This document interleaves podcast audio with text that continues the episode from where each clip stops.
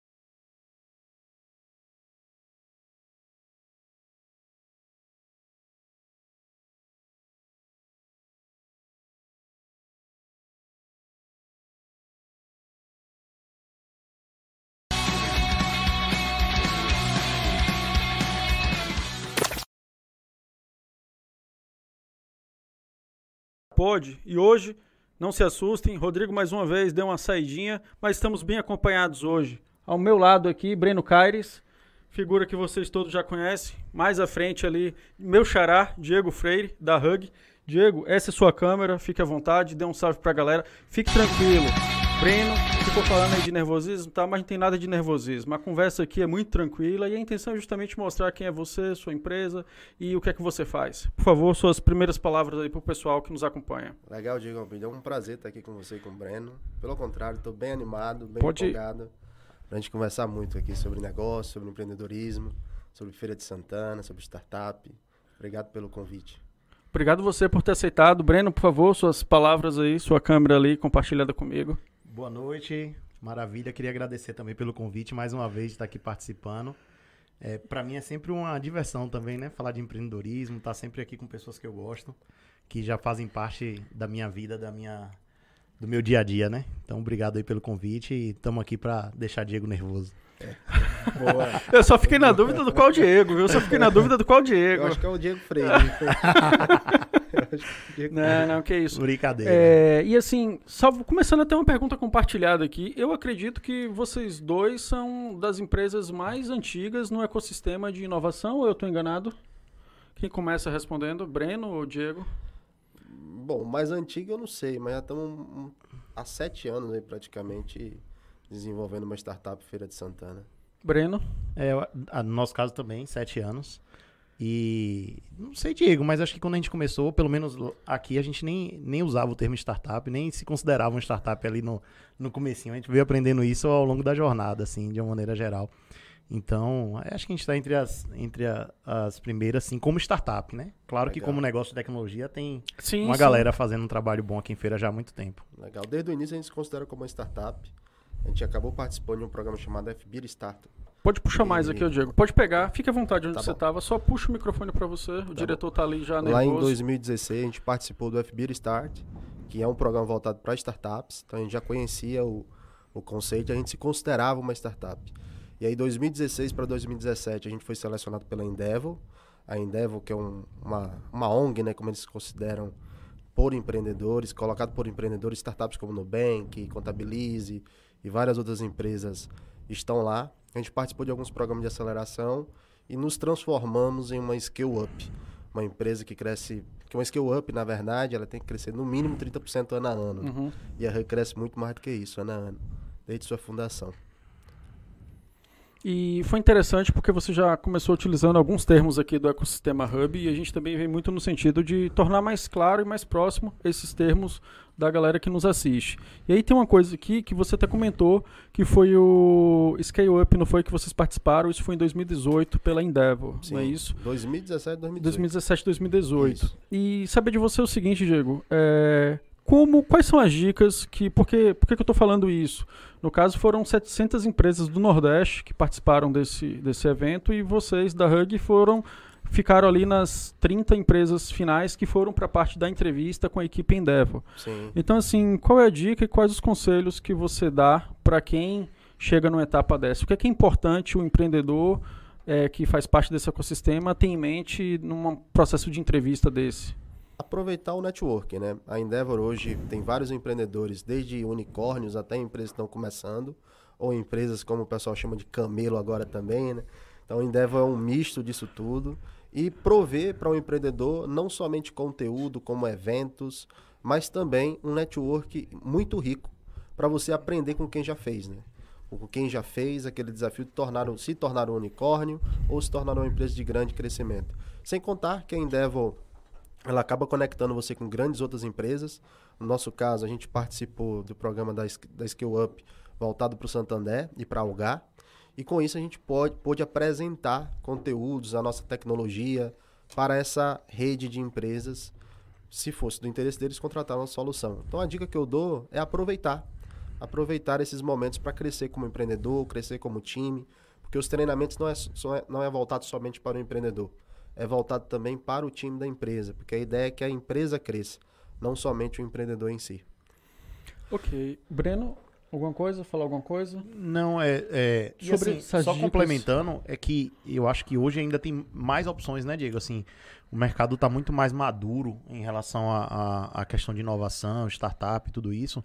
Então, assim, hoje a gente ainda, eu diria que a gente tem muito mais opções de desse tipo de, não só da Endeavor, enfim, hoje a gente tem uma infinidade de programas aí de aceleração, de apoio, é, de ajuda, né, para o um empreendedorismo no, no mundo de, de startup, de tecnologia. Então, acho que é, faz muito sentido, sim, estar tá sempre em busca aí desse tipo sim. de conexão. E não tentar reinventar a roda, né? Ou seja, ver com quem já fez e tentar crescer junto, ou seja, absorver algumas coisas ali do que já foi feito para não ter, cometer o mesmo erro. Então, como o Breno falou, desde Google, Facebook, Amazon, Endeavor, É, várias empresas hoje provê é, eventos de aceleração, né? O próprio Sebrae, que aqui em Feira também é forte. Então, se você quer empreender hoje, tem uma, tem uma rede de assistência que te coloca desde o ponto zero até o ponto de uma empresa listada em bolsa, por exemplo. Então, não tem mais aquela necessidade de fazer sozinho. Né? Acho que é até um tema legal a gente falar como era 2015, 2016, 2014, Feira de Santana, por ecossistema de startup, né? Sim, por favor. E assim, você toca num ponto aí que eu lembro que quando o Piaget esteve aqui semanas atrás, ele disse o seguinte, que é muito mais barato aprender com o erro do outro. Então, muitas vezes, é, é uma das coisas que eu acredito que se discute muito mas quem já está mais no meio, eu acredito com vocês, eu participei um período também, isso é mais comum. Que assim, é você compartilhar as ideias. Porque às vezes o, o empreendedor, aquela pessoa que está é, desejando ali criar uma startup, criar um negócio, tem um conceito, ele fica muito com aquilo, não, vou ficar comigo, porque senão o Brenão aqui do lado, o Diego ali, vão roubar a minha ideia, os caras já estão aí na frente. E às vezes não é isso, o Breno não está conectado com aquilo, é muito difícil a pessoa ir lá e fazer isso. E aí é saber é, sua opinião nesse sentido, seu comentário, que acho que você foi um pouco Sim. nesse sentido. Sim. E às vezes o empreendedor, na, na sede de inovar, nessa questão de inovação, tudo que aparece ele quer fazer. Então, se aparece para fazer um podcast, ele quer ter seu podcast. se aparece para ter o Instagram, ele quer ter seu Instagram. Se tem a oportunidade de fazer evento, ele quer fazer seu evento. Quando ele menos percebe, ele esqueceu do foco do seu negócio. Ele esqueceu da sua startup, do seu modelo de levar os, a sua empresa para o próximo nível. E uma das coisas que eu aprendi muito na Endeavor foi dar foco no business, dar foco no negócio. E todas essas outras que a gente chama de distrações, para o nosso caso, a gente conseguir dizer não, né? A gente dizer, olha, esse não é o meu foco agora, lá na frente pode ser, mas hoje não é. Então, essa rede de mentores que uma Endeavor, um Facebook, uma Google provê, é, te dá suporte para você tomar essas decisões que não são fáceis, são decisões às vezes que você não tem todas as informações, por eles já terem passado por isso, eles conseguem te municiar com ferramentas, metodologias, para que você tome uma decisão mais assertiva. Vou dar um exemplo básico. Né? Lá atrás, a gente tinha uma decisão para tomar. Por que tipo de canal a gente começaria? Se era por parceiros, se era por insight sales, se era por venda direta. Para quem não conhece, parceiros é quando você pega o seu produto e coloca outras pessoas para vender ele. Venda direta é quando você tem um software e pelo próprio software o seu cliente compra, ou seja, compra sozinho, bota o cartão e compra. E via Insight Sales é quando você tem um time de vendas interno que faz essa comercialização. Quando você começa uma startup, acho que o primeiro erro que o empreendedor com, com, comete é querer fazer todos esses três canais de vez. Ou seja, às vezes ele não tem o, o capital né, para investir em nenhum dos canais, aí ele divide o poder de investimento e acaba não fazendo legal nenhum dos. Então, uma das coisas que a Endeavor nos permitiu perceber foi qual desses canais a gente escolher, investir e o qual fazia mais sentido para o nosso modelo de negócio. E a gente conseguiu dar foco. Hoje a gente utiliza os três, mas lá atrás a gente conseguiu dar foco para conseguir operacionalizar e trazer resultados por meio do canal de vendas. Bacana. E assim, ia comentar, Breno. Não, pode ir, pode ir. Uma das coisas que você comentou, e eu fiquei até curioso aqui no caso, é o seguinte: quando foi que vocês se conheceram, Breno e Diego? Aproveitar aqui e fazer esse, esse ping-pong. Foi, foi, em 2015? Ah, o ano eu não vou lembrar, não sou muito não, bom com datas, não. 2015, Mas com certeza foi no, no, no co-work. Provavelmente no co-work. Então foi por volta de 2017. É, provavelmente no co-work aqui da, aqui da Aqui próximo, esse que tem aqui. Pode falar o nome, pô. Não, não, não no Club é for Work. Mas eu, eu digo a, a é. desse daqui do bairro aqui. Eu acho que a gente se conheceu no outro lá. Não, foi aqui. Foi aqui? Foi aqui, eu acho que foi aqui. Lá no outro já foi depois. É boa pergunta essa daí. Como cliente, como parceiro, como. Como colega de empreendedor. Colega, colega de eu empresa. Lembro, eu lembro de uma vez que você comprou umas cadeiras, alguma coisa assim com. Você teve uma história dessa, você comprou umas cadeiras junto com, com, com o Thiago, alguma coisa assim? Uma vez você veio pegar umas cadeiras aí. É, é, essa história de cowork, ela é bem ímpar na nossa vida, né, de empreendedorismo. 2017, finalzinho de 2016, na verdade. Olha só como é que aconteceu, né? Finalzinho de 2016, eu e meu sócio, a gente encontrou um grande cliente em Florianópolis. E aí, eu e meu sócio fomos para Florianópolis, o Williams, né? Até mandar um abraço para ele se ele tá. Pode mandar aí, ó. Fique, nos, fique, nos fique à vontade aí, ó. É, e a gente seguiu direto para Florianópolis. E a gente saiu de um ecossistema, Feira de Santana, onde não tinha cowork, não tinha incentivo para startup, não tinha nada disso. E quando a gente chegou em Florianópolis, a gente ficou. É como, como eu posso dizer assim? É, encantado com, tudo que tinha ali, né? A gente ficou quase que mimado é, quando comparado em Feira de Santana. Então a gente chegou lá, tinha um grande ecossistema que era da CAT, né? Tinha a própria RD Station hoje, a RD que já é uma grande empresa, foi vendida para TOTS recentemente. A gente teve a oportunidade também de conhecer. E nessa ocasião, a gente conheceu um ecossistema diferente de startup. Hoje Florianópolis é considerada a ilha do é como se fosse a ilha do silício aqui quando se fala no, no Brasil, né? Tentando pegar ali um pouquinho no Vale do Silício. E quando a gente voltou para a Feira de Santana, a gente se deparou de novo com a realidade. Cadê o cowork? Cadê essa galera se encontrando para falar sobre empreendedorismo, para falar sobre negócio, para recrutar novas pessoas, desenvolver novos, é, até colaboradores para sua empresa? E aí eu me lembro como hoje, eu e meu sócio, a gente tinha uma sala no shopping, tem uma história bem legal sobre essa sala no shopping. Deixando eu posso contar. Aqui no, no Multiplace? No Multiplace. É, a gente estava lá e eu comecei a plotar, né? Dizendo, olha, vamos abrir um coworking em Feira de Santana. E aí eu comecei a desenhar no quadro esse possível coworking, né? E aí o Williams, ele foi e começou, Diego, sim, mas para a gente colocar isso na prática, quanto é que vai ser? E a gente começou a contabilizar. Na época deu 300 mil reais para colocar esse coworking em Feira de Santana. Isso em 2000 e... Isso em 2016, 2016. final de 2016. E aquilo, aquele sonho ficou na cabeça, né? Ficou na cabeça.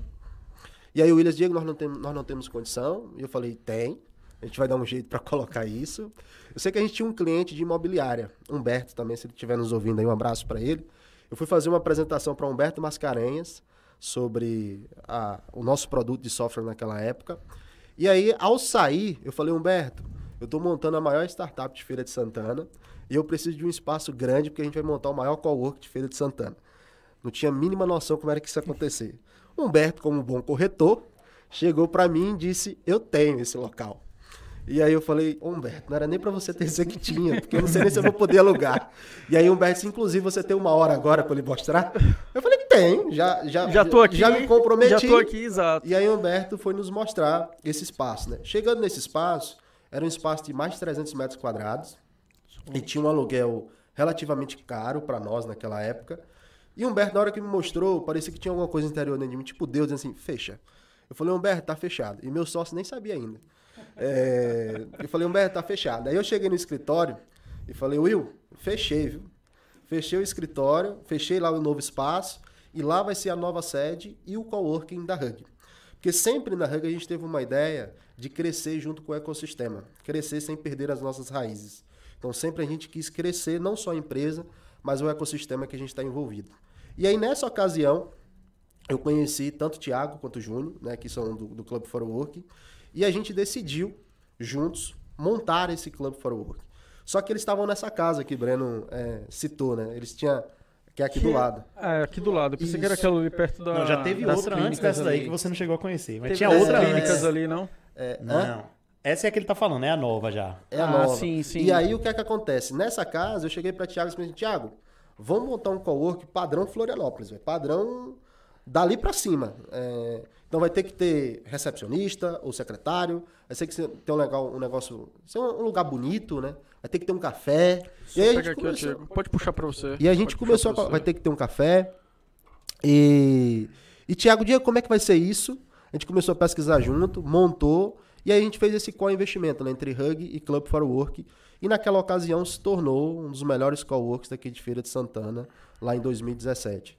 E hoje a gente tem um orgulho do ecossistema né, que está se formando, inclusive o Hub aqui. Quero parabenizar a Breno por todo esse movimento que ele está fazendo, o próprio Tiago também por todo o movimento que ele faz ali no Club for Work. E graças a esses caras, né, graças a esse ecossistema, Feira de Santana hoje, qualquer empreendedor, qualquer pessoa hoje que for começar um negócio, não vai começar do zero, como a gente começou.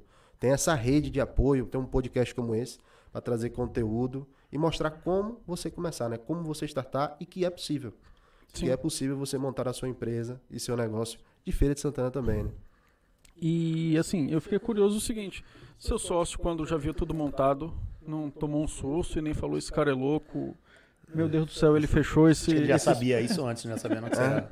Ele já sabia que você não era muito certo antes, já, né? Não, desde o início. É, uma das coisas que eu tenho alinhado com o Williams é o seguinte: Williams, eu sou o cara da visão, você é o cara que vai me ajudar a fazer o negócio acontecer. É mais ou menos isso. Então, até hoje, quando eu chego, Williams, a gente vai ser a maior empresa hoje, não a maior, mas a melhor plataforma de atendimento digital do mundo. Ele fala, Diego, preciso de tudo isso. Eu digo, não é que precisa, mas a gente vai ser a melhor plataforma de atendimento digital do mundo. E a gente está construindo isso junto, um relacionamento de mais de sete anos. Graças a Deus, caminhando junto e fazendo compromisso para mais de dez. Massa. É, me diga uma coisa, Diego. O seu primeiro contato com startups foi no ano de 2015. Como é que começou?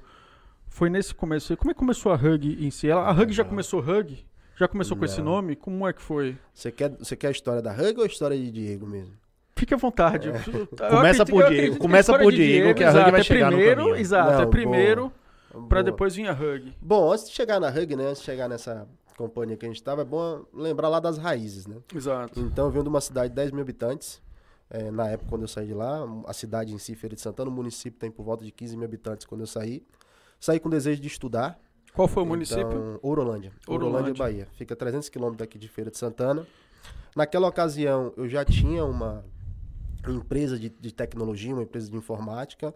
Estou empreendendo desde os meus 12 anos praticamente. Abri um portal da cidade, depois do portal da cidade de fotos, gata do mês, gata do mês, cobertura de fotos. Tá aparecendo a história de um cara aqui. Tá aparecendo a história. É. e aí, depois disso, eu abri uma loja de computadores, trabalhei com manutenção de computadores e venda de equipamentos. E quando eu estava próximo a completar os meus 18 anos, eu tive que tomar uma decisão, que foi uma decisão mais difícil da minha vida. Eu já tinha uma boa já tinha uma boa receita, né, para um cara de 17 anos, em Orolândia. Assim, em Orolândia. Só que eu decidi estudar ou eu ficava como um empreendedor local lá de Orolândia, né? E na ocasião eu decidi estudar. Então eu fechei a loja de, de informática, tirei aquela minha renda e vim estudar aqui em Feira de Santana. Aqui em Feira de Santana eu conheci o Alexandre, Alexandre Gomes, que é da Tastos, onde a gente pôde desenvolver alguns produtos conjuntos. Ele, por meio da Tastos, prestando serviço de software, que desde os meus 12 anos já desenvolvo. Né? A gente pegou alguns clientes grandes, atendendo plano de saúde como Bradesco, Sul América, Unimed. E aí eu comecei a ganhar mais experiência ainda com o sistema de informação, com os próprios desenvolvimentos de sistema. E eu desenvolvi é, um pacote de sistemas, né? Era o Power Plans, Power, Power CMS, tudo era Power, Power System. E aí eu abri a primeira, meu primeira software house daqui de Feira de Santana, que tinha um foco de vender RP e vender esses sistemas para a internet. E na ocasião a gente tinha desenvolvido um sistema de atendimento, onde atendia, direcionava clientes para o WhatsApp e também direcionava o cliente para o site, desde lá de trás. Em 2017 a gente fez o rebrand dessa empresa para Hug. Né? E a gente lançou um dos maiores eventos da América Latina, que foi a RD Summit. Com isso a gente ficou conhecido em todo o mundo. E hoje a gente atende mais de 3 mil clientes, são mais de 10 países, temos mais de 100 colaboradores dentro da companhia, são mais de 3 idiomas, mais de 3 espécies recebendo dentro da plataforma. E tudo isso começou daqui de Feira de Santana com um sonho, né? De uma pessoa que saiu lá da cidade pequena para fazer isso aqui, por meio de todo esse ecossistema. Acho que foi isso, a história de onde surgiu a Hug. Né? Sim, é. e assim, é, pensar o seguinte, até te perguntar também, como foi sua família nesse processo? Porque você já estava bem, relativamente bem, numa cidade pequena, teve apoio, não teve? Como é que foi isso? Ah, meus pais é, sempre foram minha base, né, até hoje. Tava até contando uma resenha aqui anteriormente, é, meu pai, ele é, um, ele é um empreendedor nato, né? Então, quando eu estava desenvolvendo a Hug, ele chegou para mim e falou assim, Diego, seu negócio é igual música. Se pegar no gosto do povo, decola. Para eu entender isso, demorou. Então, meu pai, ele é comerciante também, tanto meu pai quanto minha mãe. Eles sempre me colocaram no contato do negócio, sempre me deram apoio. Sempre foi aquele pai, tipo assim, ó, vai estudar, vai fazer alguma coisa. Ele não queria que eu fosse pro lado do empreendedorismo, mas acabei indo é, nesse processo e me deu todo apoio até hoje no processo que eu preciso. É, foi fundamental meu pai e minha mãe nesse toda essa jornada. Desde lá, pra, por ter me dado espaço, eu comecei na garagem do é, tinha garagem lá de casa. Eu peguei um pedacinho da garagem, 5 por 10, me lembro como hoje. Tem foto pra abrir? Tem, tem. É, 5 por 10 para abrir minha primeira loja de informática. É, foi ali onde tudo começou é, no processo. Então, meu pai e minha mãe foi fundamental para eu estar onde eu estou hoje e pensar também para onde eu quero ir no futuro. Ô, Diego, é, pegando um, um, gancho sobre essa questão do empreendedorismo e, e olhando lá para trás, aí quando você começou a empreender, é, eu tenho uma sensação que, que a gente, principalmente no mercado de tecnologia, é, a gente vê um, um, uma certa redução na quantidade de pessoas empreendendo na área de tecnologia. e aí eu, eu acho que eu estou falando muito, não só em feira, mas no mercado nacional. Isso tem acontecido talvez muito por conta de que as pessoas, eles têm, é, na área de tecnologia, né, conseguido emprego muito rápido, muito fácil. É, muita gente antes de formar já está ali com salário, sei lá, ganhando 5, 10 mil reais aí no mercado de tecnologia sem sequer ter formado. E a gente sente que, de certa forma, é, talvez as pessoas não tenham mais tanto motivação para tanta motivação para empreender, né? Então, é, e, e, eu costumo dizer que isso é um pouco de pensar no curto prazo ou no longo prazo, né? Então, assim, se você realmente estiver disposto a empreender, talvez você vai conseguir chegar mais longe. E aí, eu te colocando nesse cenário atual, assim, pela, pela tua formação de empreendedor e tudo, é, vale a pena, né, empreender? Se para você o resultado foi positivo, e o que, é que você diria para esses jovens aí que estão na dúvida entre arriscar no mundo do empreendedorismo e, e, e partir para um emprego direto, assim? Legal, é. Tem uma, tem uma máxima, né, que todo mundo acha que para você se dar bem, você precisa ser empreendedor. E eu sou um, eu não concordo muito com isso, eu acho que tudo tem espaço, né? Eu, desde o dia zero, eu sou um empreendedor. Então, quando eu cheguei, eu não queria carteira, meu negócio é renda variável. Então, ó, me deu um desafio, eu vou tentar alcançar esse desafio. Porém, tem pessoas que já gostam do outro modelo, né? Quer ter um emprego, quer ter uma carreira, e tá tudo bem. Eu acredito que empreendedorismo lá atrás se tornou quase que uma moda. Todo mundo queria ser empreendedor. E hoje está se consolidando. Então, hoje, para você ser um empreendedor, você tem que ter bagagem. Você tem que saber o que é um plano de negócio, você tem que ter uma boa ideia, você tem que ter um bom canal de distribuição, você tem que ter capital para distribuir. E isso vai tornando um pouquinho mais difícil o jogo para quem quer jogar. Não que é impossível, mas quem quer estar tá ali só por moda, não tem mais espaço. Né? Lá atrás a gente cansava de ouvir, né? Tinha empreendedores que levantavam rodadas de investimento com PPT. É, até hoje o cara levanta um, uma rodada de investimento com uma apresentação. Sim. Mas essa pessoa tem que ter track record, essa pessoa tem que ter bagagem para levantar com um plano. Se ela não tem bagagem, dificilmente ela vai passar no jogo. Então, Breno, eu acredito que sim, quem tem um sonho de construir, de inovar, quem está inconformado com alguma coisa que está acontecendo, seja em modelo de remuneração, seja em como é um transporte público na sua cidade, seja em como é o dinheiro transacionado, que são as famosas fintech, seja como é a forma de você aprender, seja como aqui, por exemplo, né, a forma de você levar um conteúdo para o seu cliente. Muito tempo atrás você achava que era só via rádio. Na verdade, quem estava na rádio sempre levantou, sempre levou conteúdo, música para o seu cliente final, né? E hoje tem vários canais para você entregar isso. Então, quem quer inovar, quem tem essa veia, empreendedorismo é um bom local para isso. Seja ele intraempreendedorismo ou empreendedorismo de maneira é, direta mesmo, né?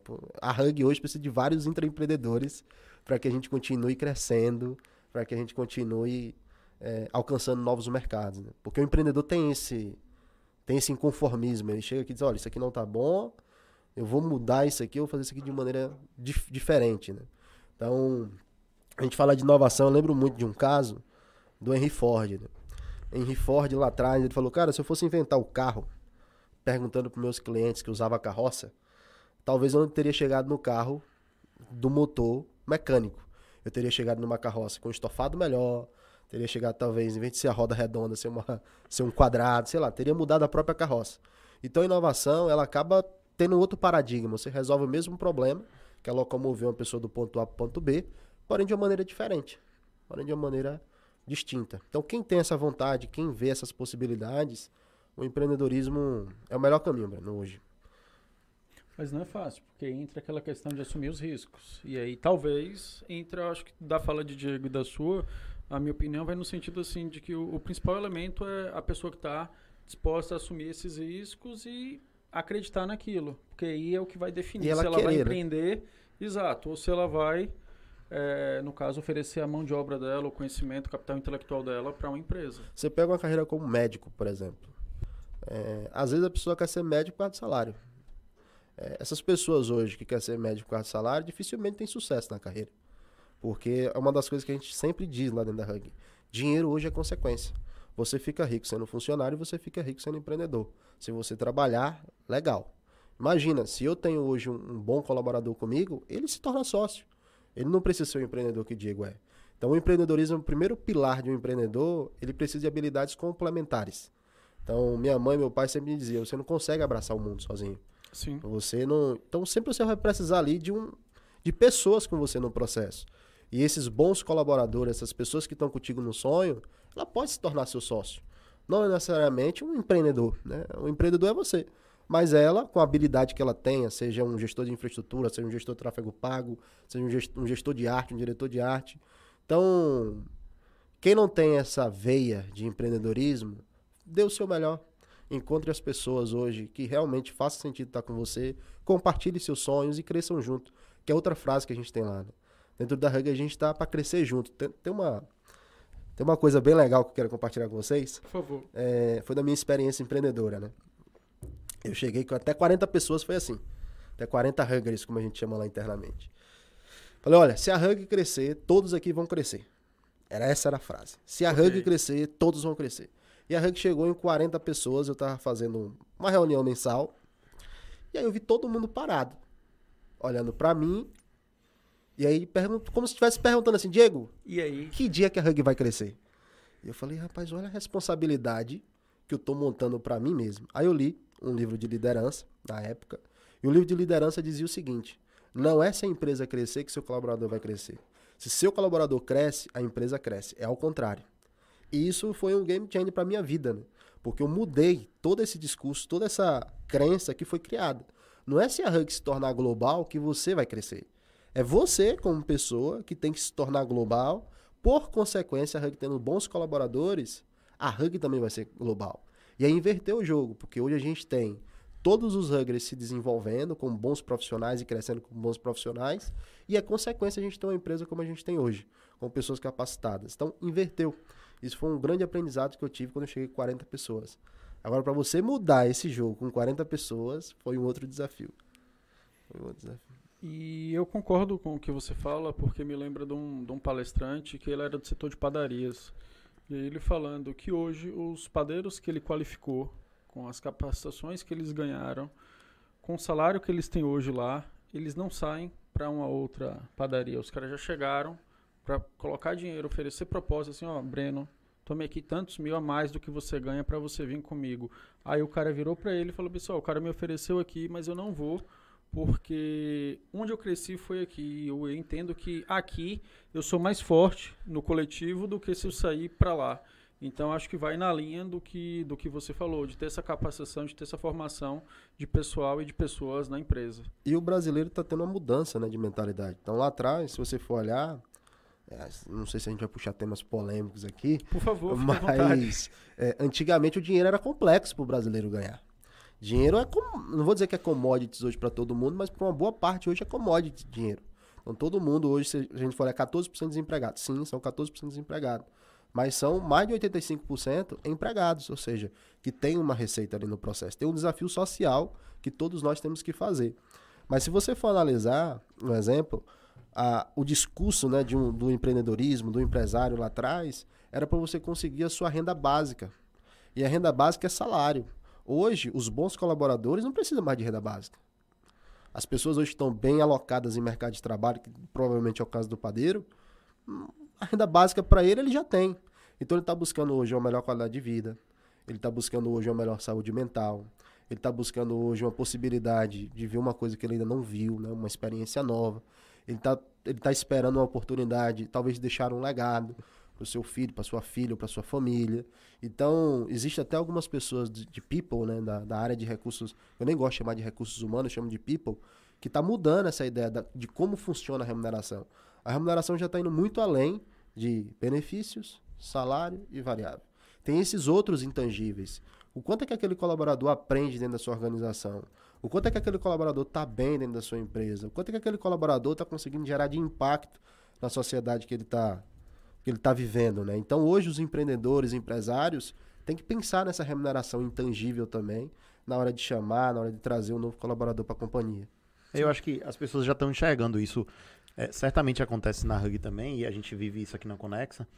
É, as pessoas já chegam, é, assim, conhecem a empresa de cabo a rabo, entende, já conversou com várias pessoas que trabalharam aqui, tem sonho de trabalhar aqui, sonho de trabalhar na startup, é, por valorizar isso, né? Valorizar o fato de ter um crescimento, de ter um planejamento de desenvolvimento da pessoa, um plano de desenvolvimento, enfim, todo esse trabalho que está agregado ali além do salário, né? Toda essa evolução dela como pessoa e da saúde mental e do ambiente onde ela vai ser feliz, porque eu acho que a maior parte do tempo a gente passa trabalhando, né, assim, do nosso dia. Então a gente tem um tempo dormindo e um bom tempo do nosso dia, pelo menos ali eu diria que em torno de um terço é trabalhando. Sim. Então as pessoas hoje elas valorizam trabalhar em um local onde elas sejam felizes e eu acho que isso é super importante. O dinheiro é consequência, como o Diegão falou ali no começo. Sim, sim. E um, um, uma grande mudança de mentalidade que você faz é quando você entende que você nem trabalhando mais você tá. Você está impactando vidas. Aí, quando você consegue chegar nesse nível de maturidade entender que o trabalho é um meio para você impactar vidas, você deixa de entender que aquilo é um trabalho, sabe? Você está muito mais só impactando vidas do que trabalhando. Então hoje é igual uma, uma ferramenta aqui de podcast. Vocês estão levando informação, cultura, né, empreendedorismo para várias pessoas. O podcast é um meio para isso. Então o trabalho é um meio para você impactar vidas. Quando você está dirigindo um carro para você fazer uma, um, um, turismo, alguma coisa, você está indo para praia, você não está dirigindo um carro. Dirigindo um carro é, uma, é algo que você está fazendo para chegar no seu propósito maior. Então, quando a pessoa muda, entende essa mentalidade no ambiente de trabalho e ela consegue identificar, né, existe várias ferramentas hoje, por exemplo, PDI, uma das coisas que a gente incentiva constantemente dentro, lá dentro da Hug. Então, uma pergunta que eu faço no. A gente tem um nosso processo seletivo, a última etapa é a conversa com o CEO, né? A conversa comigo. É uma conversa cultural, não é uma entrevista. E uma das perguntas que são mais difíceis, não vou fazer mais agora, a partir de agora que eu estou comunicando aqui. É... Mas o pessoal provavelmente já sabia é... no que o Breno falou, Qual que, um é... conversa com o outro e aí já vai, entendeu? É... Já chegavam lá sabendo. Qual que é o teu sonho? Então, às vezes, a pessoa chega aos seus 25, 26 anos de idade e não sabe qual que é o teu sonho. Não sabe para que, que ela está no mundo, não sabe o que, é que ela quer fazer. E parece uma pergunta básica, entendeu? Qual que é o teu sonho? E, Diego, acredita que eu nunca parei para pensar sobre isso? Então, quando você não pensa qual é teu sonho, qual, é, qual é o teu sonho, você sai fazendo as coisas. E quando você sai fazendo as coisas, talvez o que você deseja não acontece. Ou só se você der uma sorte, né? Então, lá na regra a gente sempre incentiva ferramentas de PDI, Programa de Desenvolvimento Individual, que você tenha clareza de onde você está hoje, onde você quer chegar, qual é o profissional que você quer ser. Mas isso é uma responsabilidade sua. Lá na a gente acredita muito que é a responsabilidade do colaborador e não da empresa. O que a gente faz é te apoiar, te municiar de informações para que você, como colaborador, consiga trilhar a sua carreira, né? criar, trilhar o seu, o seu crescimento profissional e alcançar os seus objetivos, seus sonhos ao longo da, da sua jornada. E mais uma vez eu vou, vou retornar aqui nessa fala por conta de que é muito, muito interessante.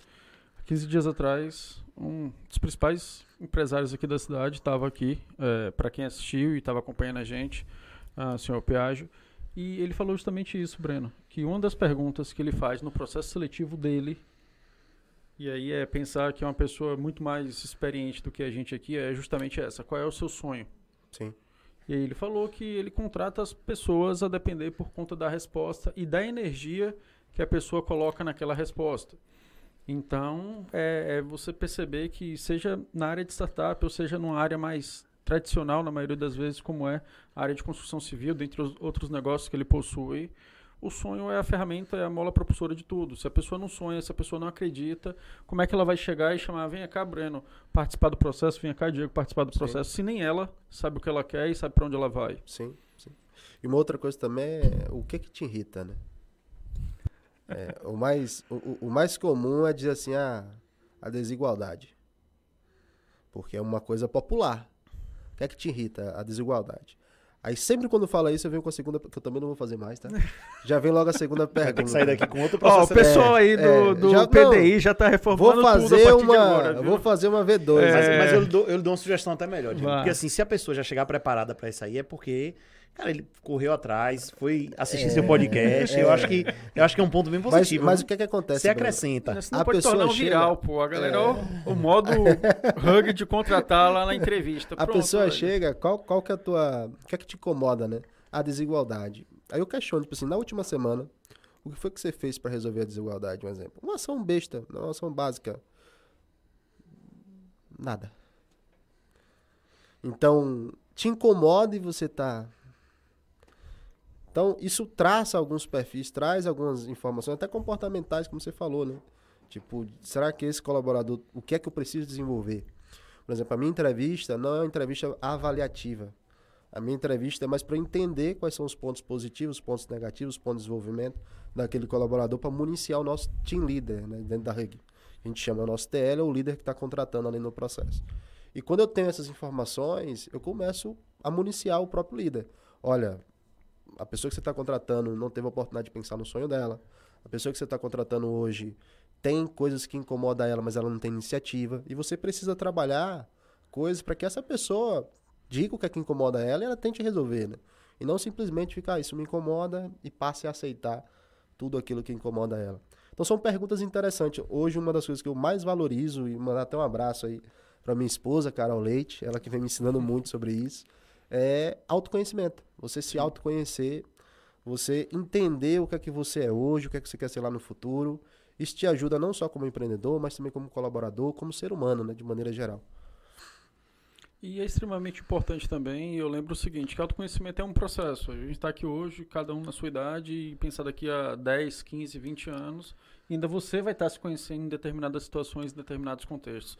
Mas isso não significa que você vai parar de pensar e entender. Mas, Diego, assim, teriam outras perguntas aqui que, que eu considero bem interessante do ponto de vista da, da admissão, do processo de seleção também, que faz a pessoa pensar, né?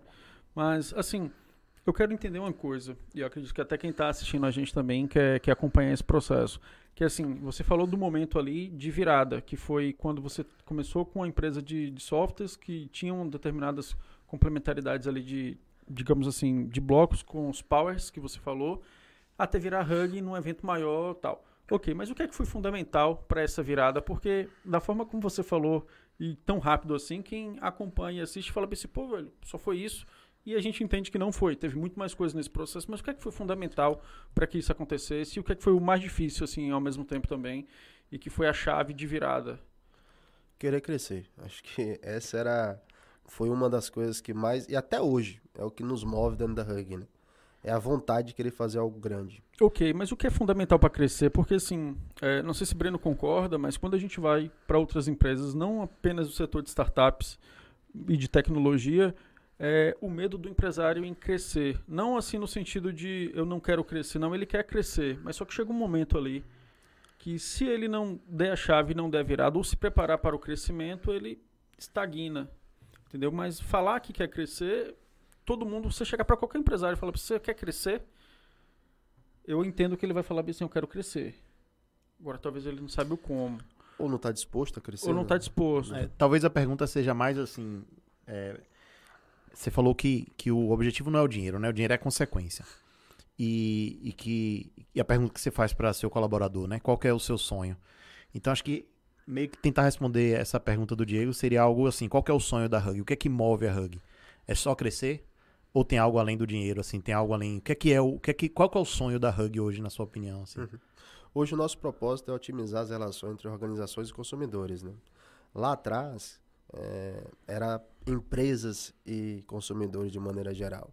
Só que ao longo do caminho a gente viu que tinha ONGs, tinha igrejas que utilizavam a nossa solução até para atender pessoas que queriam se matar, por exemplo. Até hoje a Igreja Adventista faz isso por meio da nossa tecnologia.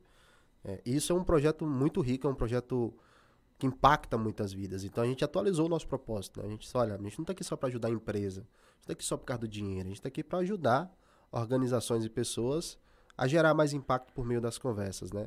Esse é o grande sonho, é se tornar uma plataforma que seja tão fácil, uma empresa chegar nesse novo mercado agora de conversas, poder botar o seu negócio, poder impactar vidas, criar, criar sua jornada no atendimento digital que a gente fala, né? na camada automática, inteligente e humana. Então, esse basicamente é o nosso sonho, de onde parte tudo da Hug, desde a plataforma, os próximos passos, feature, quem a gente vai contratar, quem são os nossos parceiros, quem são os canais, tudo parte daí. Se nos ajuda a melhorar as, melhorar as relações entre organizações e pessoas, é isso que a gente quer fazer. Muito bom. É, e, e, aí, Diego, assim, é isso, né? É isso que move, né? Essa é, é, é, a realização desse sonho no dia a dia, é ter os feedbacks ali dos clientes, né? Trazendo situações como essa que você citou aqui. e que, enfim, a gente está ajudando, ajudando o empreendedorismo, ajudando as empresas a crescerem, a melhorar seus processos. E no final das contas é isso que move ali a, a, a grande energia, né, para a gente continuar empreendendo e querer crescer cada vez mais. Sim. E a Hug, até para deixar claro, ela é uma empresa de chatbots? Seria isso? Chatbot é uma, das, é uma das é uma das categorias, digamos assim. É, a Hug é uma plataforma de atendimento, né? Basicamente a gente conecta todos os canais em um só lugar. Porque qual é a dor hoje de um negócio que está na internet? Ele tem que atender via Instagram, via WhatsApp, via site, via e-mail, via SMS, via telefone. Telegram, são múltiplos canais, via vai. Telegram por aí vai. São mais de 15 canais hoje são integrados na Hug. Então, isso é complicado, tanto para o empreendedor que está começando, quanto aquele que já tem o um negócio. Então, a primeira tese da Hug foi: vamos centralizar todos os canais em um só lugar. E a gente conseguiu. Hoje a gente é uma das melhores plataformas que concentra todos os canais. Hoje a gente integra desde canal direto até os famosos BSP, que são os Business Solution Providers, né? ou seja, aqueles que promovem uma solução de canal.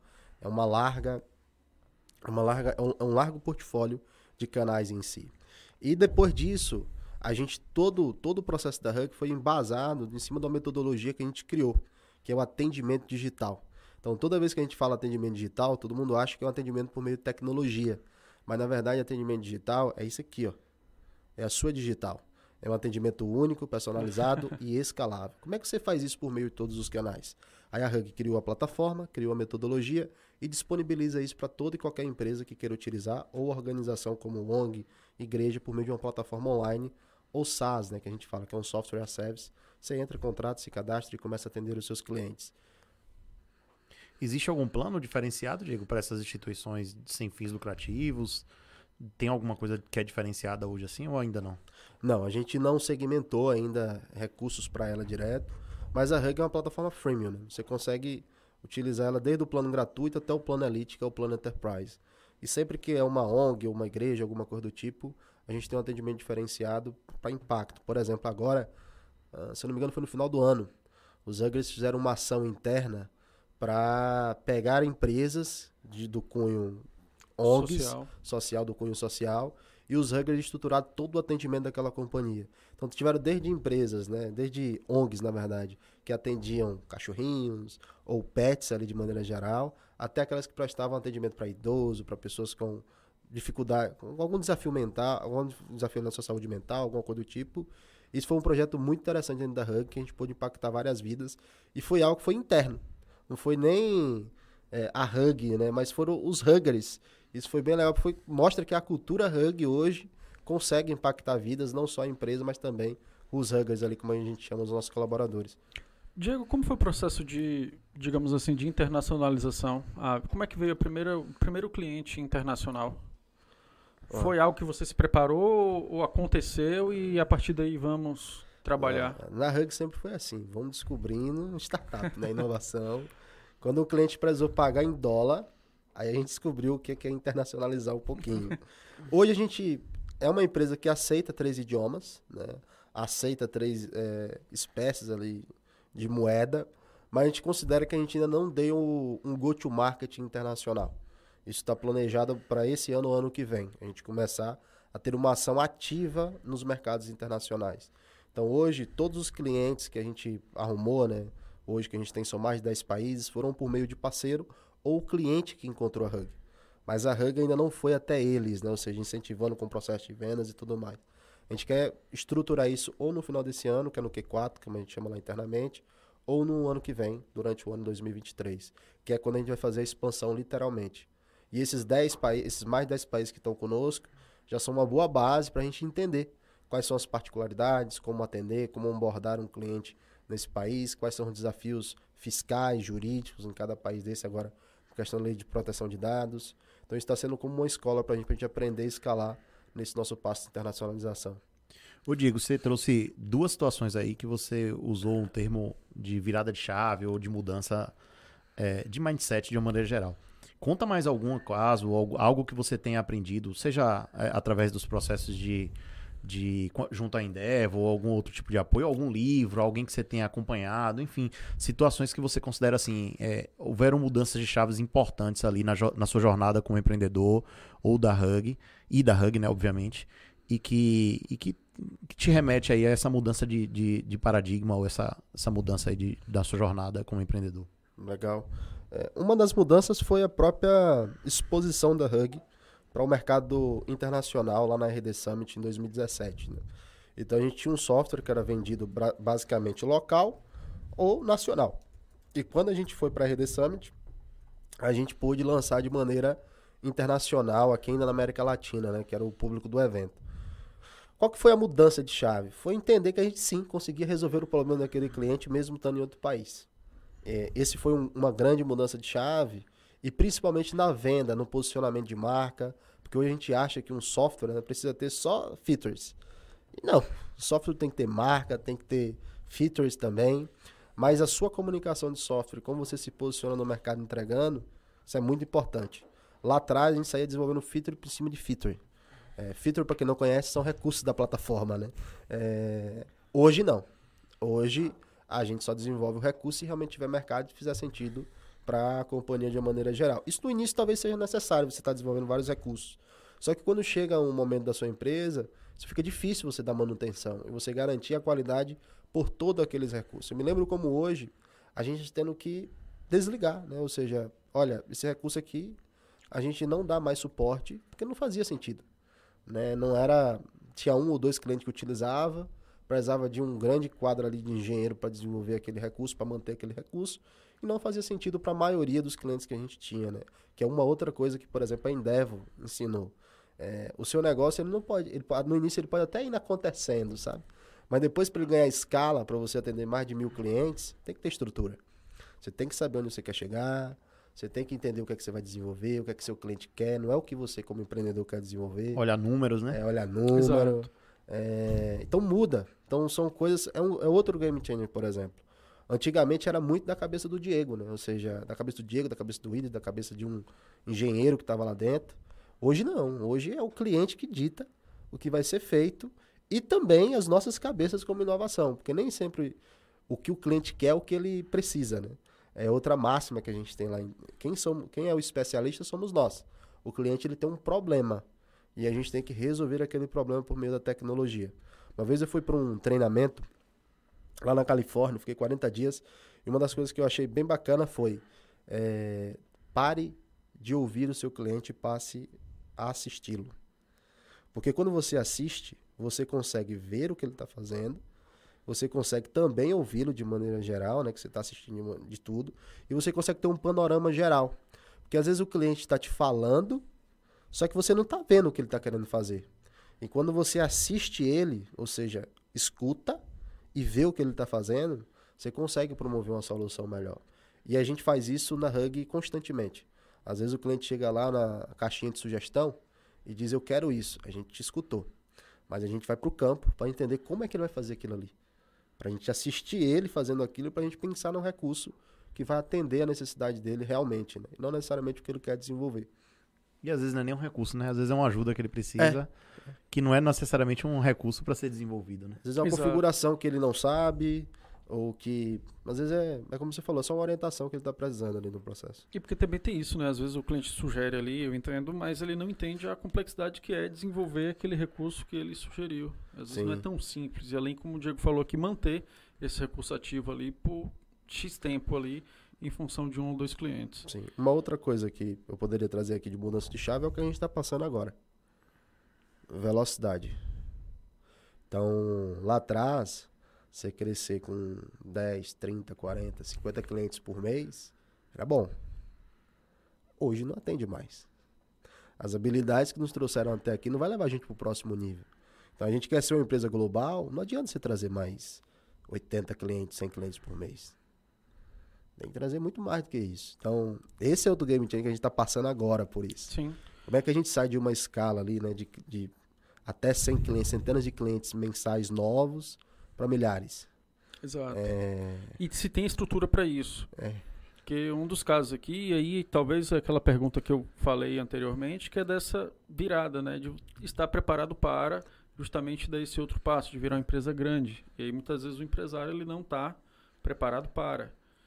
E aí um exemplo aqui, que acredito que todos vocês conhecem, é o caso que a gente teve de uma, de uma startup aqui de feira que foi 30 mil clientes mês, chegou a ter, uhum. dentro dos processos.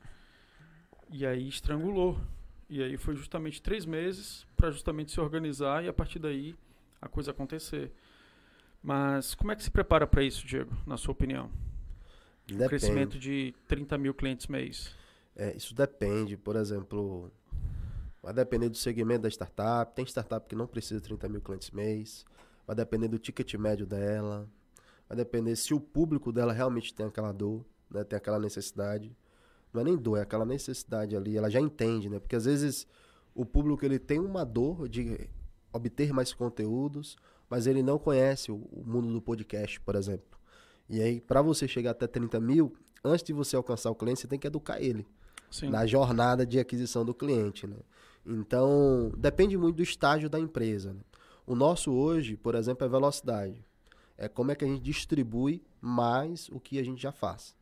Então, a gente tem um alcance de distribuição e a gente precisa alcançar mais pessoas para seguir o nosso processo, né? Para seguir o nosso processo de jornada de aquisição de cliente. Esse é o nosso desafio. Como a gente distribui mais esse conteúdo? É, falando em tecnologia, falando em solução, falando em case, o dever de casa meio que está pronto. Agora o grande desafio é como a gente chega em mais pessoas. E aí a gente está testando várias iniciativas para conseguir chegar nesse resultado maior. Mas muda, é, trava, entendeu? Quando você está ali no quarto ou em um escritório fazendo um MVP para chegar em 10 clientes, é um desafio.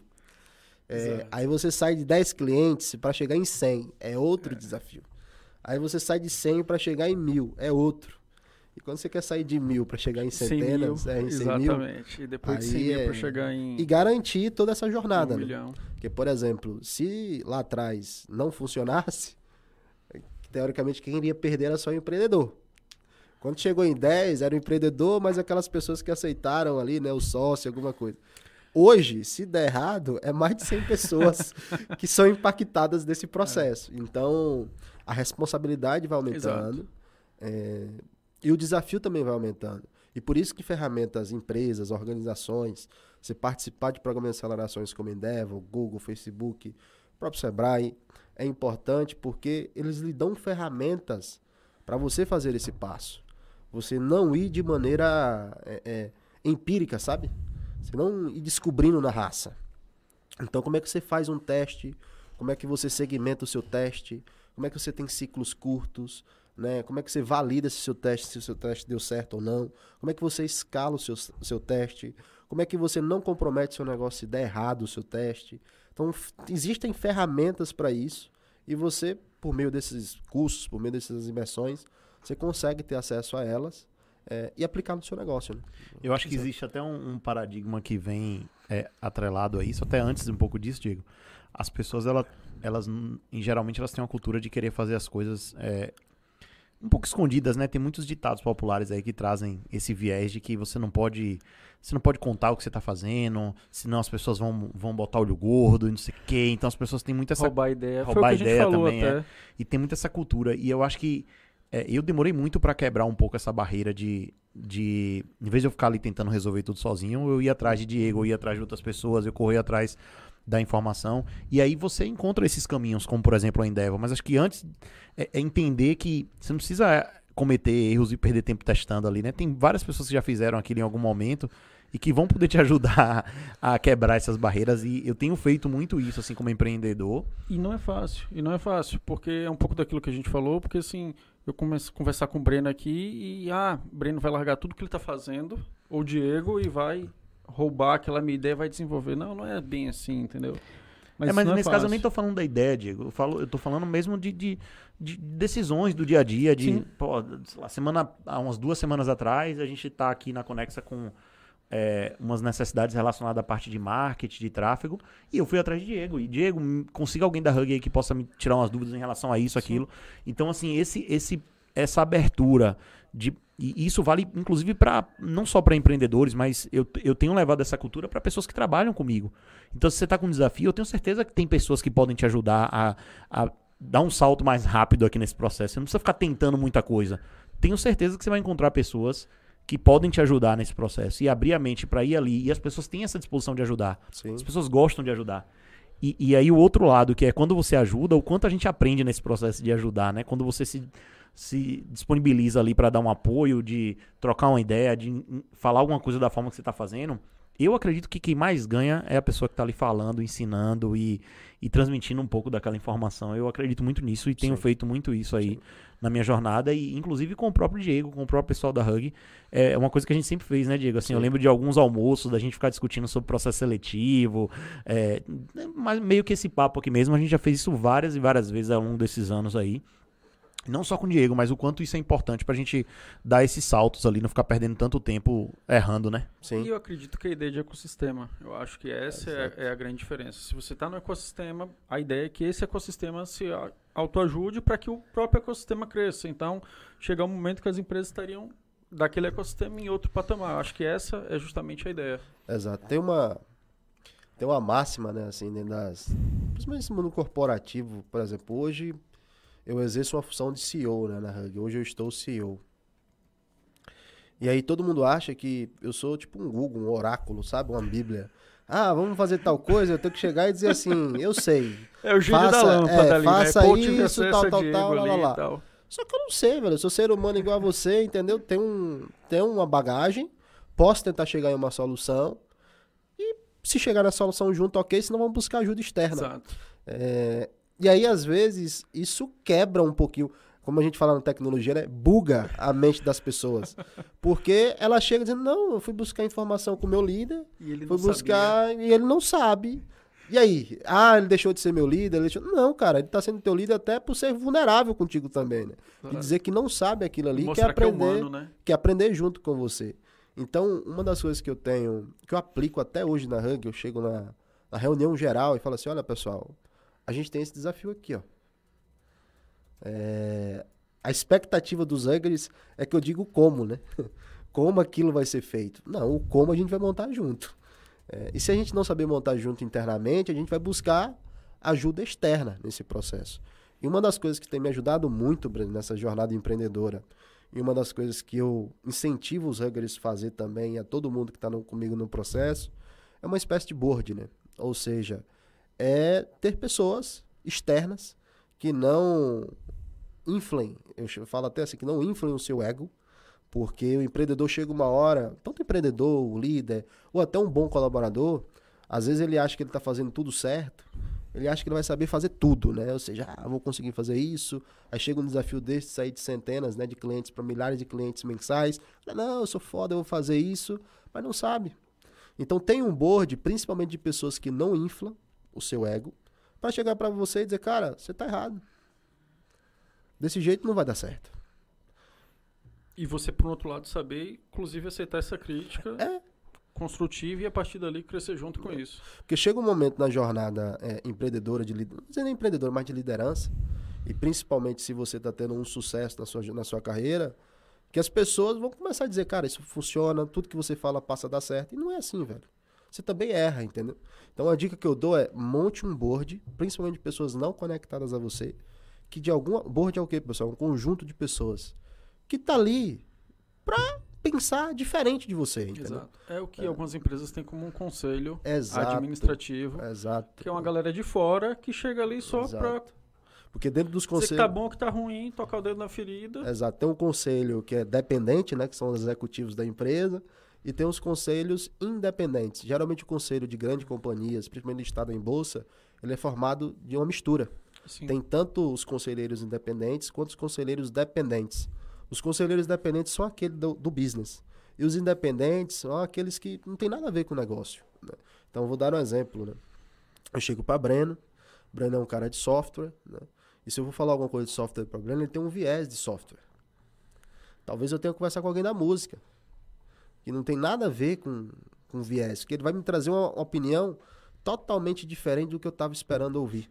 Porque às vezes o empreendedor, ele, ele não quer uma opinião, sabe? Ele só quer alguém que reforce aquilo é, para ele. Alguém que bata no ombro e fala, é, é desse tá certo, mesmo, isso daí dá certo. Tá legal. Então, uma dica que eu dou, que foi outra mudança de chave na minha vida também como empreendedor, é montar esses conselhos. É, e sempre quando você for executar um projeto, estruture esse projeto, compartilhe esse projeto e esteja aberto à crítica. Até para jogar no mato aquele seu PPT, aquele seu projeto e construir um novo. Porque se você errar no projeto, tá lindo. O ruim é quando você erra executando ele, porque ele vai ter custos. Exato. Então, procurem. É, como o Breno falou, né? Eu também consulto muito o Breno, consulto empreendedores aqui da região, consulto outros empreendedores da rede Endeavor. Teve uma época que na, na Endeavor, teve uma pergunta bem difícil, velho. Porque assim, logo no início, a gente queria abrir várias sedes da Hug, né? Então tinha uma sede em Feira de Santana, tinha uma sede em Florianópolis. E aí um dos nossos mentores chegou pra gente bem assim, Diego, vocês querem montar uma empresa global ou revolucionar o modelo de administrar empresas? Aí eu, na hora, automático, construí uma empresa global. Ok, volte para casa, reflita. Ele tava fazendo um sabático, como fala, né? Ele tava seis meses de férias e parou, um exemplo, para dar uma mentoria dessa. Eu vou passar mais 30 dias é, de férias. Quando eu voltar, eu a quero a resposta dessa sua reflexão. Mudou tudo. Porque realmente a gente não estava para criar uma administração distribuída. A gente não queria né, revolucionar o modelo de administração de empresas. Porque o modelo que a gente estava indo era com sedes em diferentes locais. E primeiro eu ia ter que construir uma administração distribuída, teria que revolucionar. E qual era o principal objetivo? Construir uma empresa global. E para ter uma empresa global, não é requisito você ter uma administração distribuída. Só que isso foi uma decisão difícil. Mas foi um mentor, com calma, totalmente fora do nosso negócio, que fez esse questionamento. E que teve um olhar totalmente diferente Totalmente diferente. E aí chegou a resposta. E eu quero aproveitar esse momento aqui, Breno já tem um pouco de ciência disso, talvez é novo para Diego, mas é justamente falar, o diretor aí, colocar o, o imersivo aí na tela, que pensando justamente nisso, hoje está acontecendo aqui do nosso lado um dos maiores eventos, Diego, é, de Instagram do interior da Bahia, que está sendo realizado pelo Sebrae. E se você ainda não tem ciência disso ou ainda não se inscreveu, é possível que você se inscreva nas oficinas que vão acontecer nos próximos dias, indo aí desde hoje, do dia 30 até o dia 3. E lembrando que no dia 2 vai haver o evento maior, que é justamente com Peçanha, que ele vai estar aqui é, não aqui no Hub, mas aqui em Feira de Santana e fazendo um evento de Instagram e mostrando todas as potencialidades dessa ferramenta para o seu negócio. E está interessante que Diego aqui, uma das empresas que faz essa integração com Instagram para o atendimento do cliente. Mas é isso, não se esqueça, o link está aí na tela, a InstaWeek, o maior evento sobre Instagram para negócios no interior da Bahia. Se você não se inscreveu, o link está no chat, o link também vai estar no descritivo do vídeo. Corre lá, se inscreve e não perca essa oportunidade de conhecer essa ferramenta e potencializar o teu negócio de acordo com as tuas necessidades. É isso. Valeu, diretor. Vai fazer pergunta, diretor? O diretor tá ali meio. tem uma meia hora ali querendo fazer uma pergunta. Eu tava, eu tava tímida, tímida ainda. Até porque a pergunta ia ser. Eu acho que eu perdi o time da, da, da pergunta, que era o seguinte. A gente tá aqui falando de startup, dessa coisa de inovação toda. Essa pergunta eu fiz para Breno quando ele foi entrevistado. Memória Mas agora eu quero, quero, quero, quero perguntar a você, Diego, é, qual a sua visão? Porque assim, ó, o que é um startup? Por que eu estou perguntando isso? Porque da mesma forma que tem pessoas aqui que estão ligadas no assunto, sabe o que é, a gente também tem telespectadores que não tem uma noção do que é, sabe que é algo ligado à, à tecnologia, mas não tem ideia do que seria dizer assim, ó, eu tenho um startup, eu quero formar uma startup, ou então o que é um startup em sua denominação? Legal. É, startup ela tem várias descrições, né? Várias, vários significados. É, o próprio nome, se você for traduzir de maneira é, literal, é algo que você está iniciando e está colocando para cima, né? É uma startup em si. Hoje eu considero que uma o que é uma startup é um, é um conjunto de pessoas tentando resolver um problema em grande escala. Então, isso para mim é uma, é uma startup. E a tecnologia sempre está envolvida nisso, porque hoje, para você escalar qualquer solução de problema, a tecnologia vai estar tá ali naquele meio. Você não consegue fazer isso manual. Por isso que sempre quando você fala de tecnologia, quando você fala de startup, vem tecnologia na sua mente. É, então hoje eu resumiria assim: uma startup é um conjunto de pessoas tentando resolver um problema de grande escala. É. E aí vem outros conceitos, como startup enxuta, né, que é com menor custo envolvido, que até um livro que o Breno estava me fazendo uma pergunta. Até um bom livro para leitura, Exato. Startup Enxuta. Ou Lean Startup, como, independente do, do tipo que você quer ler, se é inglês ou português. Mas é um bom livro para quem quer começar uma startup. Tem, esse, tem essas definições de startup, de negócio e tudo mais. Posso emendar uma pergunta aqui já? Por favor, eu, eu tava aqui também já, vá. É, conta pra gente, Diegão, alguma. Ou se você lembrar mais de uma, melhor ainda, mas assim, decisões difíceis que você tomou, ou situações que você considera os momentos mais difíceis aí na jornada de você e da Hug, é, que, que te marcaram, assim, de uma geral, que foi mais desafiador aí pra você nesse processo? Rapaz, tem um bocado. É, desligamento de colaborador, desligamento de sócio, fechamento de sede. Foi mais é... difícil. Vou até falar assim, foi mais difícil desligar um, o primeiro o sócio ou o primeiro colaborador? Rapaz, pergunta difícil essa, tá? Eu vou dizer que foi primeiro sócio porque veio primeiro do que o colaborador em si. Mas foram decisões difíceis. Por exemplo, logo quando eu comecei, eu tinha dois sócios, né? É, e os dois sócios, graças a Deus, estão bem hoje, né? Um decidiu seguir na. A gente tem uma boa amizade, num, que é outro problema também em sociedade. Como é que você faz o desligamento e manter a sociedade e, e manter a amizade? É. É, um decidiu seguir carreira tecnológica, então hoje ele mora até na Alemanha. E o outro decidiu continuar na, na área de empreendedorismo com a agência dele logo lá no início, lá em dezembro. E aí depois desses dois sócios vieram mais dois também que devido a alinhamento cultural e tudo mais não acabou não dando certo, também decidiu investir em outro negócio. A gente chegou, teve uma conversa bem franca. É, também teve o processo de desligamento, não foi fácil, mas eu diria que eu já estava um pouco mais acostumado. É, e de colaborador, é, eu segurei por um bom tempo, até chegar e dizer, cara, não dá. É, porque eu acho que uma das coisas que o empreendedor no início tem, e acho que é errado o empreendedor pensar assim, é que só ele, de alguma forma, pode ser ajudado pelaquela pessoa e só ele pode ajudar também aquela pessoa. E às vezes a melhor ajuda que você dá, tanto ele de você para ele quanto ele daquela pessoa para você, é o desligamento. Promover o mercado. É, promover o mercado. a, gente, a gente brinca aqui no então, Hub, aqui é, a gente não demite ninguém, não. a gente é, promove o mercado. Promove o mercado. é uma então, boa forma. Mas é, é, um, é uma grande crença, tá, Breno, que tem nos, nos empreendedores, na liderança, é essa questão do desligamento, de, de desligar ali em si. E por isso que é importante você entender qual que é o seu objetivo dentro daquela companhia, né? Porque senão seu ciclo lá dentro fica eterno. E ninguém é eterno dentro de uma empresa. Ninguém é eterno. E às vezes não faz mais sentido, né, para o colaborador. Acho que essa é a principal questão. E aí volta alinhado aquilo que você falou do PDI, dela estar tá acompanhada do sonho dela, do que, é que ela quer, quais são os objetivos dela de vida. Sim. Eu acho que é muito nesse contexto. Sim, Breno, então, vá. Então esses aí eu acho que foram algumas coisas desafiadoras no processo. Por exemplo, quando a gente teve que é, fechar uma sede, com o fechamento da sede, veio. Foi a de Florianópolis? Foi a de Florianópolis. Veio 12 desligamentos, me lembro como hoje. Veio o encerramento de contrato né, de imóvel que a gente tinha. E aí tinha multa, tinha tudo. É, são decisões difíceis. Outra decisão difícil foi recente agora, por exemplo. A gente estava decidindo construir a maior, ia ser a maior sede de startup de Feira de Santana. A gente pegou um prédio de mais mil metros quadrados, é, investiu um bom dinheiro, já tinha investido um bom dinheiro já naquele processo. E aí veio a pandemia. Depois da pandemia, falou, ei, vai continuar com isso?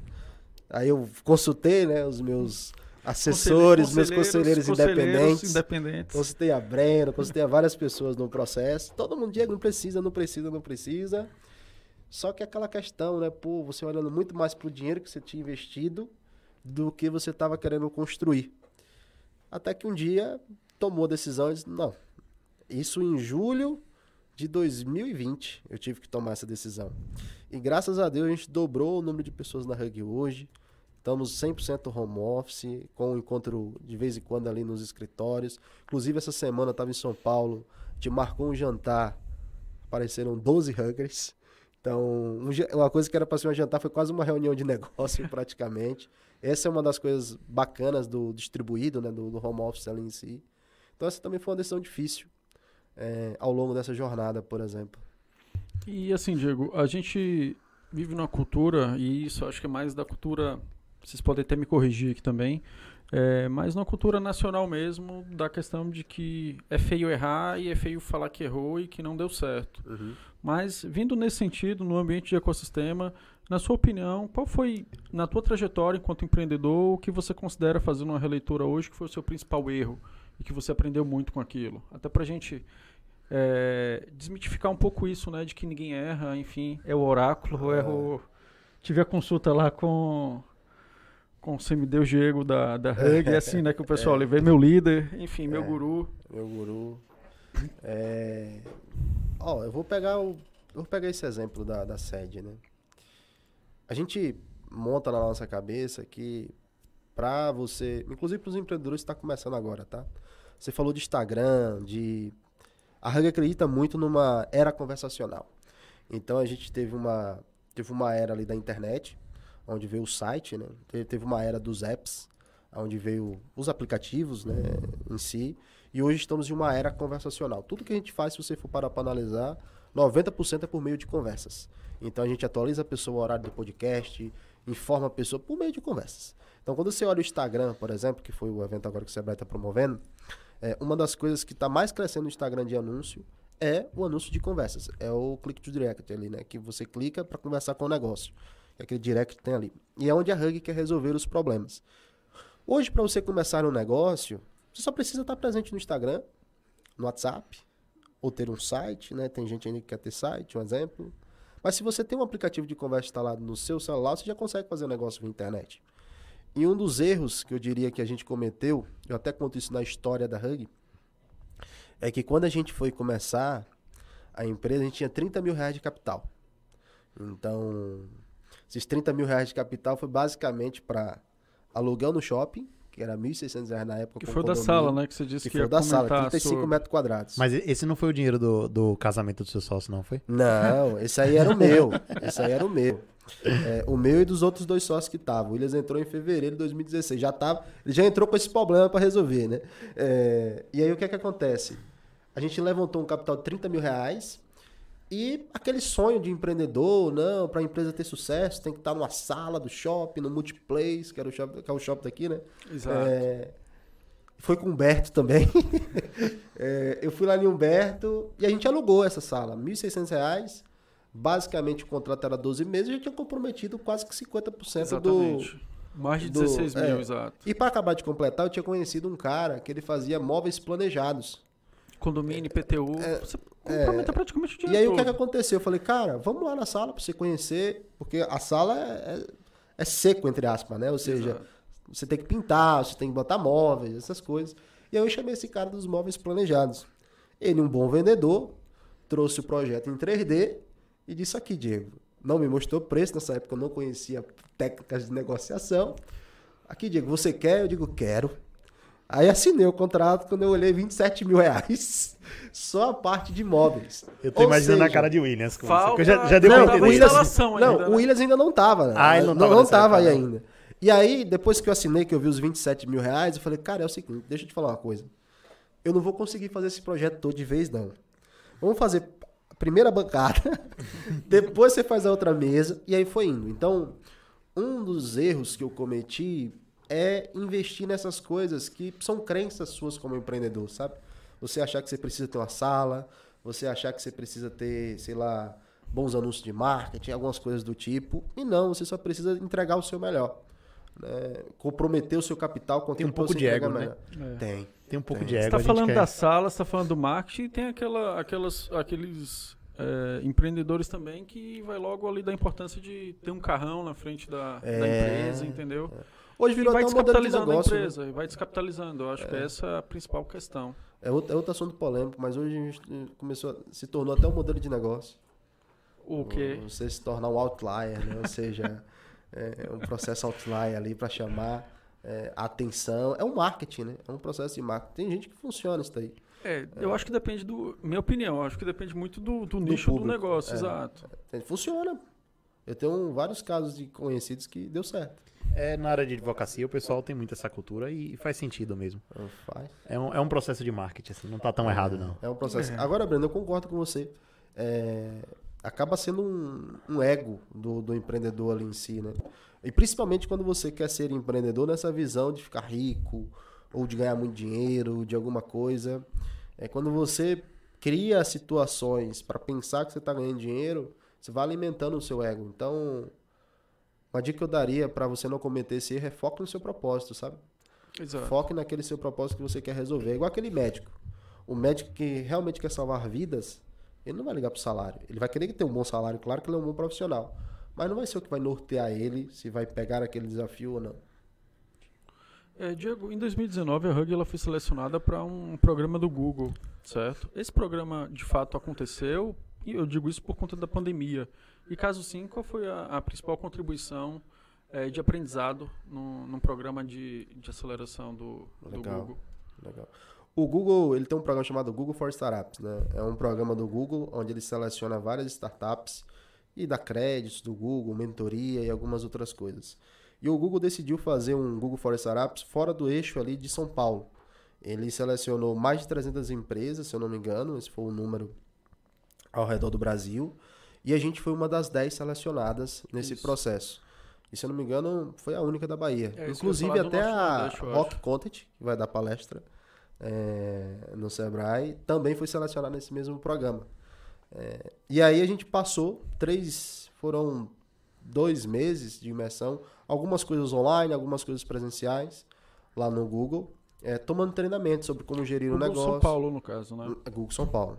Na verdade, é um programa global com os campos, né? E a gente fez com o campus São Paulo, São Paulo. no caso. E a gente aprendeu sobre liderança, sobre gestão, sobre autoconhecimento, sobre como escalar um produto. Foi um, foi um momento onde a gente conseguiu entender qual era o próximo passo da Hug. Então, trazendo aqui em números, foi um momento onde a gente saiu de mais ou menos 500 clientes para mais de mil. Né? É, naquela época a gente estava com mais ou menos 500 clientes.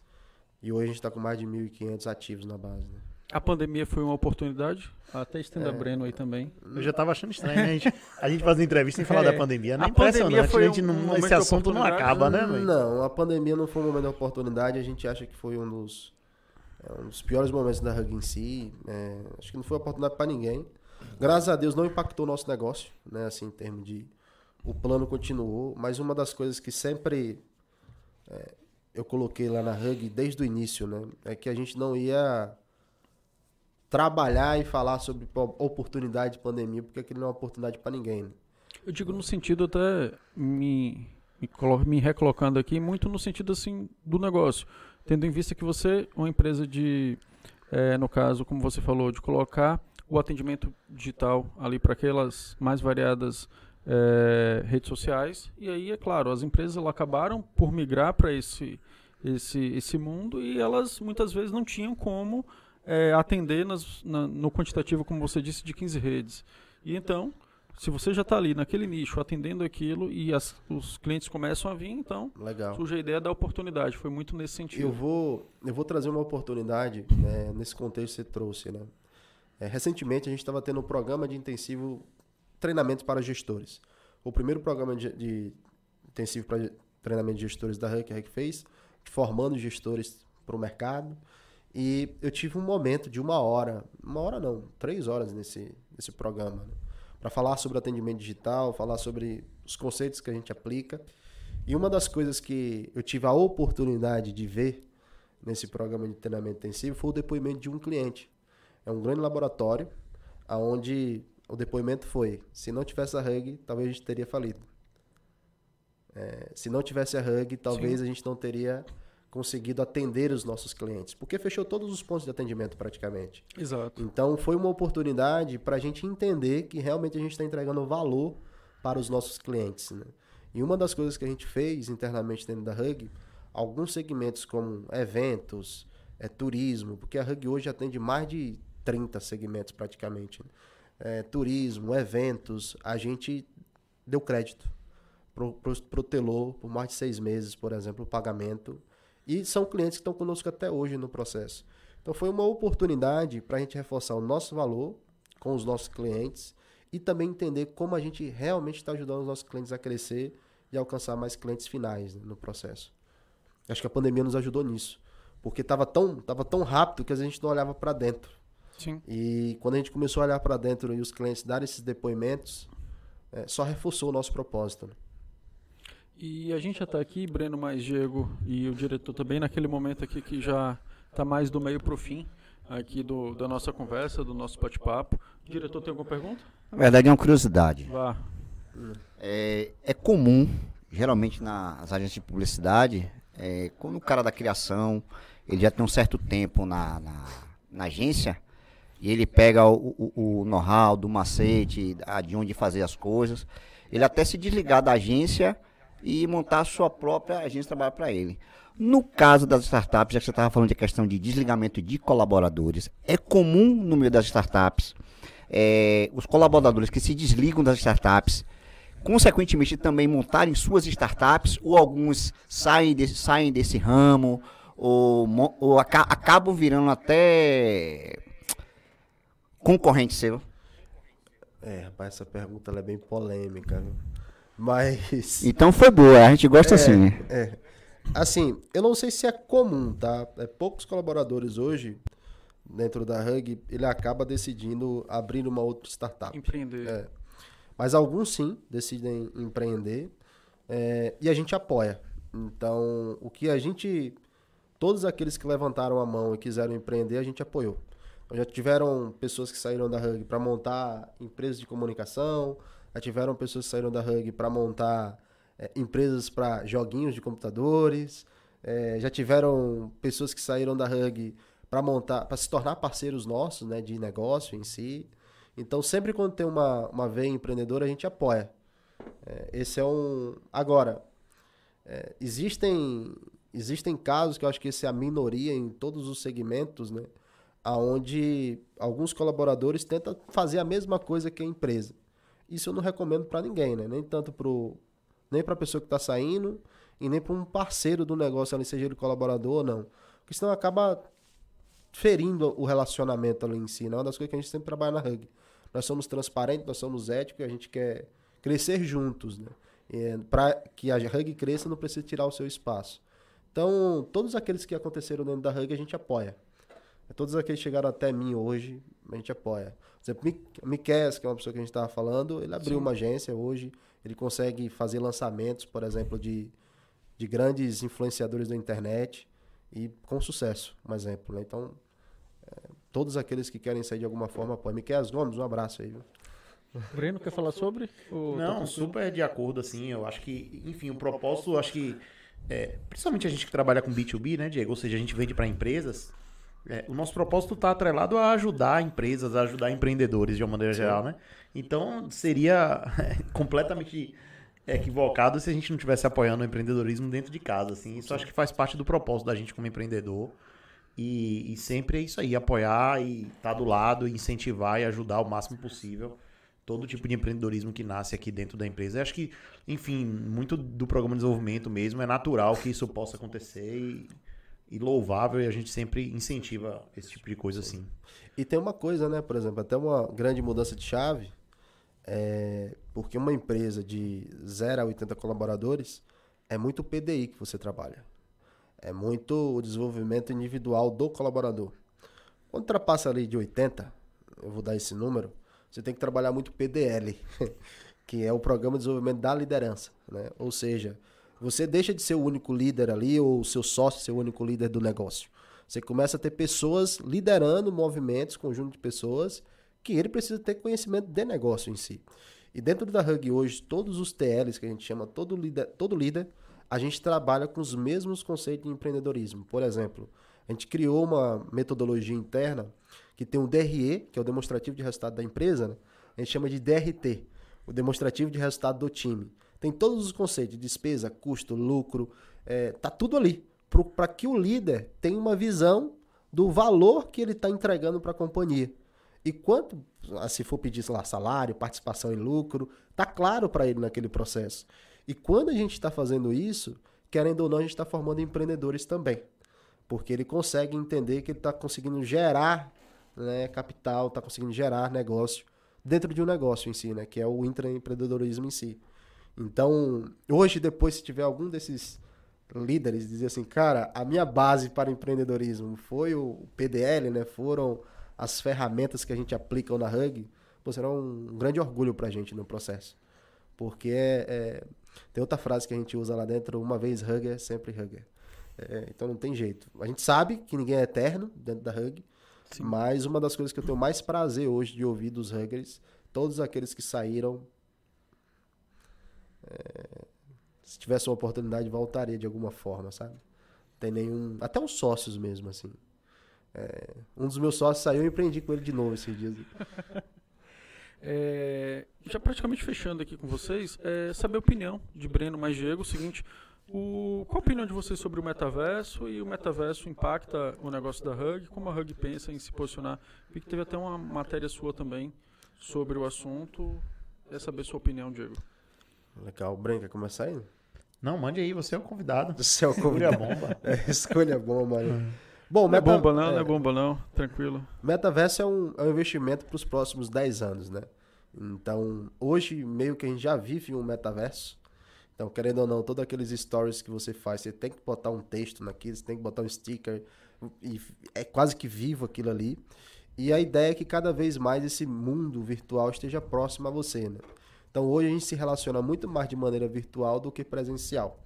Seria muito legal se eu tivesse podendo gravar esse podcast à distância. Hoje já tem tecnologia para isso.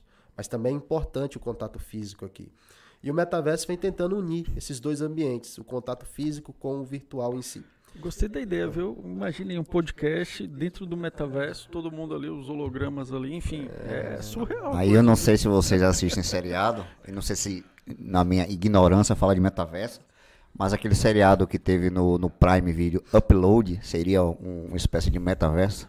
É, que é o cara, a ideia do cara, o cara morrer e o cara fazer o upload dele pra, pra um programa que é não. pago pela galera que tá vivo, mas enquanto ela tá pagando, ele tá lá vivo. E ainda tem a galera que quer. A galera que quem paga bem tá, tá bem lá dentro do metaverso e a galera que é linhada. Tá na pista. Tá na é, pista. É, que, que, que tá. É. Né, o lado B, a galera fica travando no programa. É. Tem gente que diz que vai, vai, vai talvez chegue nessa imortalidade, né? Mas nós somos seres mortais. Uhum. Até então, até então. É, nós então. somos seres mortais. Então, assim, é, tem gente que fala assim: você quer gerar impacto, você quer gerar uma eternidade, você quer ficar eterno, escreva um livro. Né? Tem uma frase máxima que é essa: que tem várias pessoas hoje que já vieram a falecer, mas quando você fala, lembra. É como se estivesse hoje aqui em si. Então acaba sendo eterno. O metaverso, o mundo virtual, acaba trazendo o conceito de avatares, né? Ou seja, você constrói uma figura virtual sua que é, ela sim é imortal. Ela, enquanto tiver tecnologia, tá ali, naquele processo. E o metaverso, ele faz isso um pouquinho. Você deixa de se comunicar com você fisicamente e você faz um misto entre o seu avatar e o seu mundo físico. Então, se o seu avatar ficar legal, tiver conteúdo, tiver um chatbot ali com a tecnologia Hug embutida, já trazendo um paralelo, colocando seu conhecimento no avatar, você pode ter parte da sua trajetória da sua vida imortalizada, né? seja conhecimento, seja alguma coisa do tipo. Você, o ser em si, vai continuar mortal, mas o seu conhecimento vai estar na, presente nesse mundo do metaverso de maneira. Isso aqui que a gente está fazendo hoje, por exemplo, é, nos torna imortal, querendo ou não. Eu né? tava assim, para falar, eu só tava esperando você terminar que eu ia falar isso. É, a gente é. se imortalizou hoje aqui, mais uma é, vez, né? É. Porque é vídeo. Então, quando a gente estiver vendo isso daqui no futuro, o tanto de coisa. Então a gente já está vivendo no metaverso, né? Porque se a gente está na internet, a gente já é imortal. Eu, já. eu, vou dar, eu vou dar um exemplo dessa história de metaverso. Porque parece uma coisa que realmente as pessoas olham como uma coisa de outro mundo, assim, né? Parece que não está impactando a gente, assim. Mas é, eu tenho uma filha de 8 anos e, e ela joga. Tem uns joguinhos lá que, se não me engano, eu não vou lembrar o nome do jogo agora, né? Que ela, que ela tá bem. Roblox. É, deve ser um Roblox Minecraft. da vida. Ah, vamos dizer que seja um Roblox da vida. Então, assim, eu tô vendo a hora dela preferir comprar uma roupa pra o avatar dela lá no Roblox do, do que, que pra, pra ela. pra, ela. que não tá longe isso não, tá? Real, assim, eu não sei se foi ano passado que ela tava comentando no dia do aniversário dela, ela queria o crédito lá para comprar a roupa lá do avatar dela. Ao invés de algo. É, ao invés de algo pra ela fisicamente. E assim, de certa forma, é, é, o metaverso é meio que isso, assim, parece ser incompreensível, mas, mas é um pouco disso. Assim, a gente faz muita coisa na nossa vida com o propósito de, de ganhar visibilidade, de, de, é, de se posicionar ou de aparecer de alguma forma, de ter um certo status. A gente faz muitas coisas. A gente tem carro, roupa, enfim, boa parte das coisas que a gente faz, de ter um celular e tal, é, é muito sobre isso também, né? Sobre você ter um certo status. E o metaverso, né, nesse cenário aqui, no mini metaverso ali de um jogo que ela tá acostumada ali a, a usar, é um pouco disso, assim, porque para ela aquilo é um status diante das amiguinhas Sim. dela, é o status de uma roupa que ela vai ter ali que custa um valor lá dentro, quase ninguém tem, só ela que vai ter. Isso me lembra as contas de Lô, Breno. Ela falando aí que a galera vende, vende caro o, aquela conta que o, o, o personagem ali tem recursos que um cara que está iniciando ali não tem. Então, é. então começa por aí. Só que esse mundo do metaverso agora ele ganha uma proporção maior na medida que você tem alguns dispositivos que trazem para a realidade física aquilo que era é, é, apenas virtual. Então, se você hoje tem luva, você tem óculos, e a tendência é que esses tipos de dispositivos se tornem cada vez mais realistas, né? Então ele vai aproximar ainda mais aquele mundo dela do jogo lá, que ela tem um avatar, com sensações físicas reais. Imagina que ela tá jogando, vai apertar a mão lá de alguém, e ela tá aqui com uma luva que ela vai sentir essa mão apertando, né? Então, assim, tá tão ficando cada vez mais próximo, e à medida que esses hardwares forem evoluindo, é, vai ficar natural, assim. Pode parecer uma loucura a gente falando disso hoje, mas a tendência é que de fato isso fique natural para as pessoas e as crianças, principalmente, né? Que já vão crescer. Já estão crescendo nesse cenário, nesse então cenário. é muito mais fácil para elas. É, ninguém vai precisar explicar para elas o que é, que é um metaverso. Elas já estão vivendo ah, isso, já, né? Já estão vivendo essa realidade aí. É. Dentro de mini metaversos, assim, de uma maneira geral, mas eu acho que o conceito é o mesmo, né? É, nós somos parceiro do, do Facebook e, e até final de semana agora a gente estava lá, né? E eu tive uma. Eu nunca fui provocado com esse questionamento. É, um, dos, um dos nossos parceiros que cuida da nossa conta lá internamente, eu não vou citar o nome dele aqui que eu acho que eu não posso, é, falou bem assim: Diego, imagina você. Você. Todo, todo, vamos pegar a educação no metaverso, né? Ele falou bem assim: Diego, todo, tudo que a gente viveu hoje foi interpretando, né? ou seja, sobre história, por exemplo. Agora imagina você aprender história vivendo a história. Isso o metaverso vai possibilitar. Imagina você voltar lá na Idade Média e ver como era a Idade Média. Não é ler sobre a Idade Média. Não é assistir né, a Idade Média. É você sentir, viver aquilo ali. Então, olha o, o, o que é que isso vai mudar na cabeça dos nossos. Seja, seja das crianças, né? vou pegar o meu. Tenho um filho hoje, seis anos. Minha esposa estava falando sobre. Sobre uma situação, não sei se já ocorreu com vocês. Meu filho assiste pouco eh, canais, né? Na transmitido TV. na TV. E aí, esses dias tinha um filme lá que tava passando que ele queria assistir. É, ele viu passando e ficou assistindo. E aí começou a propaganda. Aí começou a propaganda. Aí ele, mamãe, mamãe, mamãe. Aí quando minha esposa chegou, ele pegou o controle e queria pular a propaganda. E aí, minha esposa, para explicar aquilo ali, ela ficou sem saber como explicar, né? Não, é assim, filho. É assim aqui que não funciona. é você que controla, aqui é, eles é, que estão decidindo. Aí tem alguém controlando. Aí aconteceu um outro caso, né? Ela achou que ele já tinha aprendido sobre. Aí ele viu uma parte legal do, do filme e chamou a mãe para mostrar. Ah, sim. E queria voltar. E aí, falando, mãe, volta aqui. Ela disse, não volta. É, é assim, entendeu? Só que como é que você explica? E aí é onde está a grande sacada, Breno. Para nós, é uma coisa nova. Para essas, para as crianças de hoje que está chegando, é o contexto atual. É como se a gente fosse falar de Mirk lá atrás, né? É, imagina a gente. É. Esses meninos não entendem que você tem que esperar o horário pra assistir a novela. Como assim? Eu vou ter que esperar o horário é. pra assistir a novela? Não. Ela passa oito horas, eu tenho que assistir oito horas. Alguém é, vai mandar não. o horário que eu tenho que assistir, não faz o menor sentido pra essa galera mais. E aí, uma coisa que o Breno falou bem legal é sobre o, essa questão dos diamantes, né? O Roblox tem o Robux. É, cada joguinho tem o seu tá tem a sua dentro. moeda, né? É. É, tem, tem a sua moeda ali no processo. O, o grande conceito do metaverso é unir tudo isso. Então, se você for parar para analisar, hoje a gente vive em um mundo, em uma globalização, onde tem o dólar, o real, o euro, várias espécies, só que existe a, a união, né? Ou seja, existe o. Até esqueci o nome do. A FMI, sei lá, o, o Conselho Region, Nacional Mundial Gestão do. É F alguma coisa. FMI, deve ser. Acho Fundo que é FMI. É, Fundo isso, Monetário isso. Internacional. O Fundo Monetário Internacional que regula toda essa questão econômica com a, as espécies de moeda. Né? Então a mesma coisa é o metaverso. Hoje já existem vários mundos virtuais.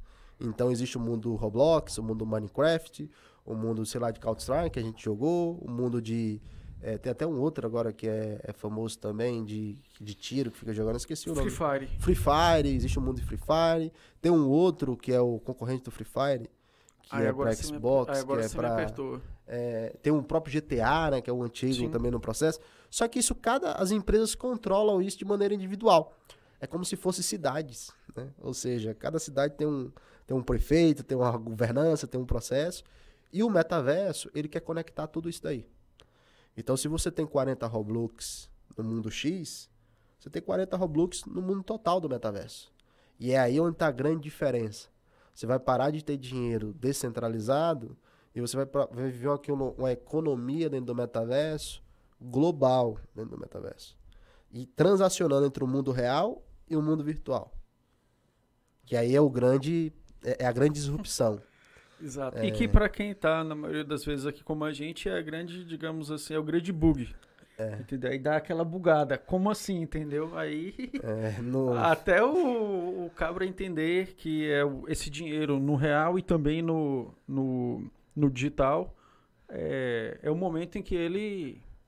É perde buga. a estribeira, buga. É buga. A palavra é essa, ele buga, é, entendeu? Buga. E quando você vê mo movimentos, né, por exemplo, o próprio Banco Central quer lançar o real digital, você vê Bitcoin, Ethereum e várias outras moedas ganhando visibilidade, é um caminho sem volta, entendeu? Hoje, vocês na última, nos últimos sete dias utilizaram o Pix, né? Todo mundo, né? É, Quem é, é, então, assim, Pix hoje eu diria que é uma porta de entrada para essas moedas digitais. Diego, eu vou falar uma coisa aqui que é mais ou menos assim, é, não sei a realidade de vocês aqui, é, é até de quem está acompanhando a gente, mas assim, quantas vezes você pegou em dinheiro? Foi lá no caixa sacar dinheiro, entendeu? Às vezes a pessoa fala assim, não, não tô com dinheiro. Sim. Não tenho mais o dinheiro físico. Então isso já é algo que é bem comum, entendeu? Ao menos aqui eu vejo comigo e algumas outras pessoas, você não anda mais com dinheiro físico. Sim. Sim. E eu não lembro aqui quem da gente aqui foi num banco e lá na, no formato de sacar dinheiro, entendeu? Pra, pô, vou botar o dinheiro na carteira. Isso é algo comum apenas quando você vai pro interior, um pouco mais além de Feira de Santana. Você fala, pô, não sei como é que é a realidade local lá, de internet, essas coisas, pego e, e saco um dinheiro. Eu e até essas grandes empresas hoje de maquininha tá democratizando isso, né? Todo mundo hoje tem uma maquininha para receber o, o dinheiro. Né? Ou até, link de pagamento. Ou link de pagamento. Se for ver até as empresas de cartões hoje, estão é, transformando o celular em uma máquina de cartão de crédito. Então é um mundo cada vez mais que a população vai estar tá adotando. E quando está no digital, a, a, imaginação, dinheiro pode se tornar um Roblox, é. dinheiro pode se tornar um diamante no jogo. Tem várias coisas que pode ser formada. E o, o, essa questão do metaverso, de blockchain, né, essas coisas, não traz somente a questão do dinheiro, né? Mas é como você torna aquele item único. Por exemplo, tem startups hoje, trazendo ali o, o termo que a gente falou lá atrás, que está querendo revolucionar o modelo de cartório. Então, como é um token único, todo mundo sabe, é auditável, então eu posso dizer que aquele terreno é de fulano e está lá todo o histórico. É, tem até algumas cidades hoje que já está adotando esse modelo. Já está sendo funcionar, feito isso também para certidão de nascimento. Também. Já é algo bem comum, porque você já sai com aquela certidão com a comprovação digital e esqueci o nome do, do sistema de segurança. Acho que é o Bit Blockchain, se eu não estou é, enganado, é, que aí ela sai com toda a certificação. Legal. Então é algo que é bem comum nesse sentido. Então o metaverso eu diria que é isso, é uma coisa que nos próximos 10 anos a gente vai ouvir falar muito. E Diego, já está estendido o convite aqui para você, a gente já está é, encerramento mesmo, de que quando for a primeira gravação do Feira Pod estilo metaverso.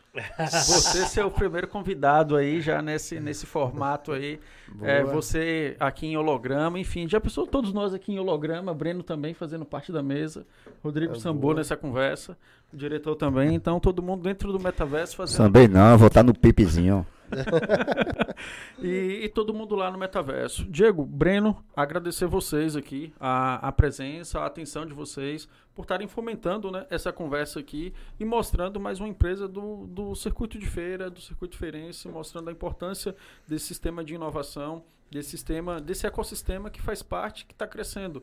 É interessante ver vocês dois falando que se conheceram aproximadamente sete anos atrás e de como vocês olhando e fazendo uma, uma, uma lembrança assim uma autolembrança de como vocês cresceram, eu acredito, seja como pessoa, seja como empresário, e as próprias empresas, startups de vocês hoje também alcançaram esse patamar. Eu acho que isso que faz a diferença e a gente potencializar isso. Porque muitas vezes você passa, olha, fala, pô, o que é a Hug, pô, o que é a Conexa, o que é o Hub, e a gente está aqui enquanto produto, enquanto podcast, para justamente ajudar a alicerçar esse caminho, essa trajetória, no sentido de que as pessoas venham conhecer isso. E entender que Feira de Santana é sim um local para empreender, é um local para se avançar, é um local para é, colher bons resultados. e quem sabe também acessar o metaverso daqui é, ou de boa. qualquer outro local. Mas é isso, suas palavras finais, Breno, fiquem à vontade. A câmera de vocês está aqui e a gente vai para esse encerramento. Vou falar primeiro e deixar Diego para falar por último. É, exato. Mais uma vez agradecer e é isso, né? Mostrar que porque essas, esses projetos locais aqui às vezes não tem tanta visibilidade local, né? A gente está aí ganhando o mundo, como no caso da Hug. Sim. E a maioria da galera aqui de feira não conhece. Então, assim, é, esse projeto do Feira Pod, ele é um dos propósitos, né? Mostrar um pouco do que Feira tem feito. E eu acho que a gente está aqui hoje com um grande exemplo, assim, de, de empreendedorismo, de empresa local que muda a vida das pessoas. É, já mudou a vida de muita gente, continua mudando a, a, vida de muita gente aqui na cidade, que vai trabalhar lá e de lá vai ou empreender, ou trabalhar num lugar maior, ou empreender lá dentro da Hug, ou virar sócio uhum. da Hug. Então, assim, é, é, isso, agradecer e valorizar esse trabalho, tanto do Feira Pod que está mostrando, como aí da Hug, que tem sido um case aí na nossa cidade. Breno aqui é, é, sócio do Feira Pod aí, é a gente sócio, só tem a né? agradecer aí. A, é, é sócio, é conselheira, parceiro, é de tá tudo aí do Feira Pod. Tá bom, tá bom.